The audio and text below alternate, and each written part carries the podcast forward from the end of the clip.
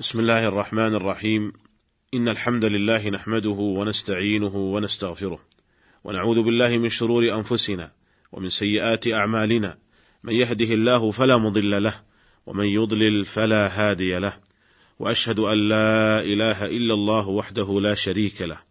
وأشهد أن محمدا عبده ورسوله صلى الله عليه وعلى آله وصحبه وسلم تسليما كثيرا. أيها الإخوة المستمعون السلام عليكم ورحمة الله وبركاته.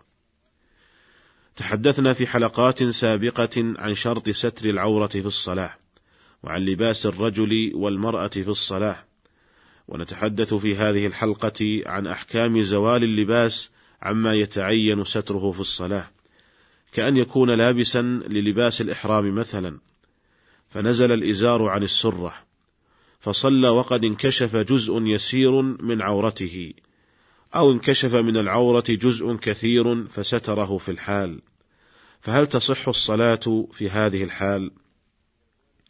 نقول إذا زال اللباس عما يتعين ستره في الصلاة وهو في أثنائها فلا يخلو الأمر من أن يكون زوال اللباس يسيرا أو كثيرا.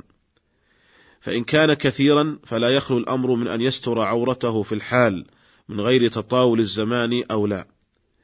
فإن كان الانكشاف كثيرا واستمر هذا الانكشاف مدة طويلة فإن صلاته تبطل عند جمهور العلماء وذلك لإخلاله بشرط ستر العورة في الصلاة. أما إذا كان الانكشاف يسيرا أو أن الانكشاف كان كثيرا لكنه ستر عورته في الحال من غير تطاول الزمان. فقد اختلف العلماء في ذلك.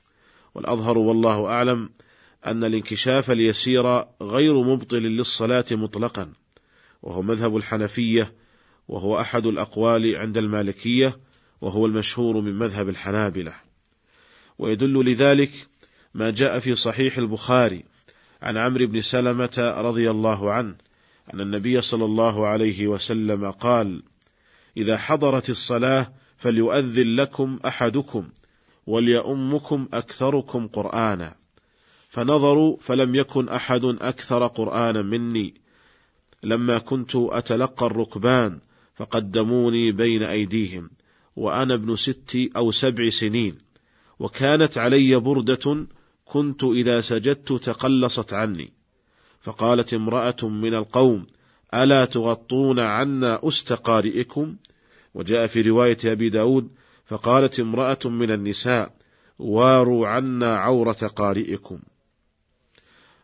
قال فاشتروا لي قميصا فما فرحت بشيء فرحي بذلك القميص.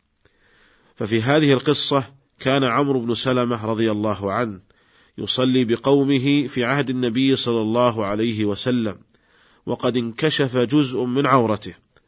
ولم ينقل عن النبي صلى الله عليه وسلم أنه أنكر عليه ذلك أو أنه أمره بإعادة الصلاة.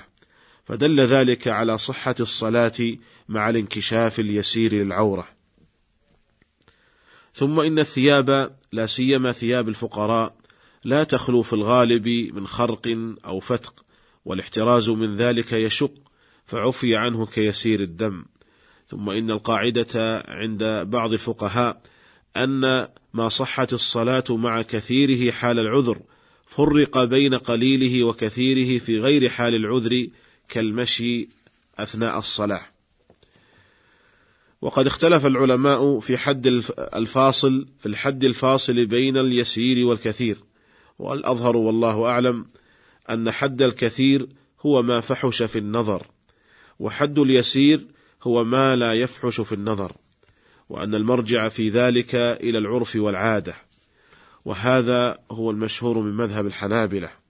وذلك لأن الشرع لم يرد بتقدير الحد الفاصل بين الانكشاف اليسير والانكشاف الكثير فيرجع في ذلك إلى العرف لأن كل ما لم يرد الشرع بتقديره فإنه يرد إلى العرف كالكثير من العمل في الصلاة وكالحرز في السرقة ونحو ذلك. والتقدير من غير دليل تحكم فلا يصار إليه.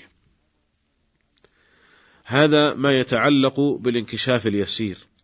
وأما إذا كان الانكشاف كثيرا فإن, فإن ستر العورة في الحال من غير تطاول الزمان فلا يخلو أن يكون الانكشاف عن عمد أو عن غير عمد. أما إذا كان هذا الانكشاف الكثير عن عمد فإن صلاته تبطل لأن ستر العورة شرط من شروط صحة الصلاة. وقد أخل به متعمدا. أما إذا كان هذا الانكشاف الكثير عن غير عمد كما لو حصل الانكشاف برياح مثلا كما لو حصل انكشاف بفعل ريح ونحو ذلك فستر عورته في الحال من غير تطاول الزمان. فقد اختلف العلماء في هذه المسألة والأظهر والله تعالى أعلم أن صلاته صحيحة وأنه لا يؤثر ذلك الانكشاف على صحة صلاته. وإلى هذا ذهب جمهور الفقهاء من الحنفية والشافعية والحنابلة وهو قول ابن القاسم من المالكية.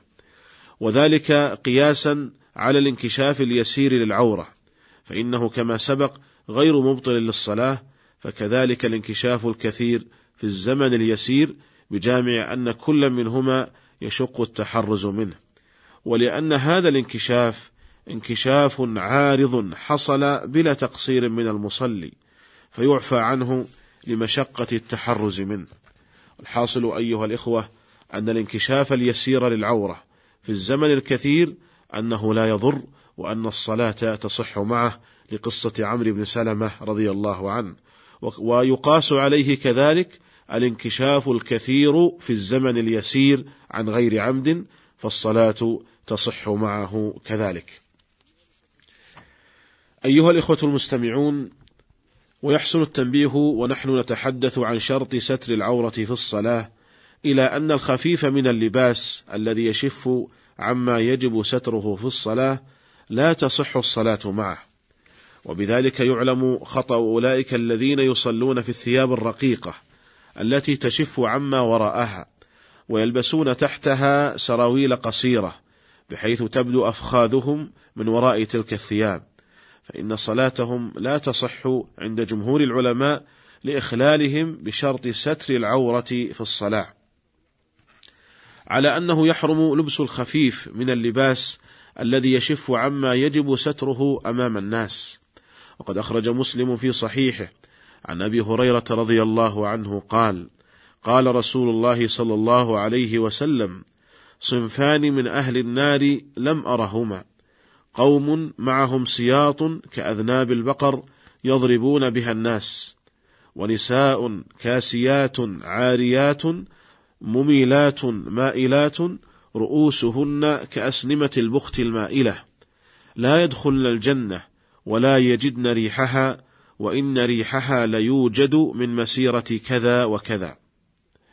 قال الحافظ ابن عبد البر رحمه الله أراد بقوله كاسيات عاريات اللواتي يلبسن من الثياب الشيء الخفيف الذي يصف ولا يستر فهن كاسيات بالاسم عاريات في الحقيقة. وقد روي عن أم علقمة بنت أبي علقمة قالت رأيت حفصة بنت عبد الرحمن بن أبي بكر دخلت على عائشة رضي الله عنها وعليها خمار رقيق يشف عن جبينها فشقت عائشة رضي الله عنها وقالت: أما تعلمين ما أنزل الله من سورة النور ثم دعت بخمار فكستها. ففي هذا الأثر أنكرت أم المؤمنين عائشة رضي الله عنها على هذه المرأة لبسها للخمار الرقيق، وقد فهمت عائشة رضي الله عنها هذا من أمر الله تعالى للمؤمنات بأن يضربن بخمرهن على جيوبهن، ولهذا قالت: أما تعلمين ما أنزل الله في سورة النور؟ إشارة إلى أن من تسترت بلباس شفاف فإنها في الحقيقة لم تستر فإنها في حقيقة الأمر لم تستتر ولم تأتمر بقول الله تعالى في سورة النور وليضربن بخمرهن على جيوبهن والضابط في اللباس الذي يشف عما تحته أن يرى لون الجلد من ورائه فيعلم بياضه أو سواده أو حمرته أو نحو ذلك. فإذا كان هذا اللباس كذلك يرى من ورائه لون الجلد فإنه لا تصح الصلاة معه لكونه غير ساتر للعورة. أيها الإخوة المستمعون، هذا ما تيسر عرضه في هذه الحلقة، ونلتقي بكم على خير في الحلقة القادمة إن شاء الله تعالى والسلام عليكم ورحمة الله وبركاته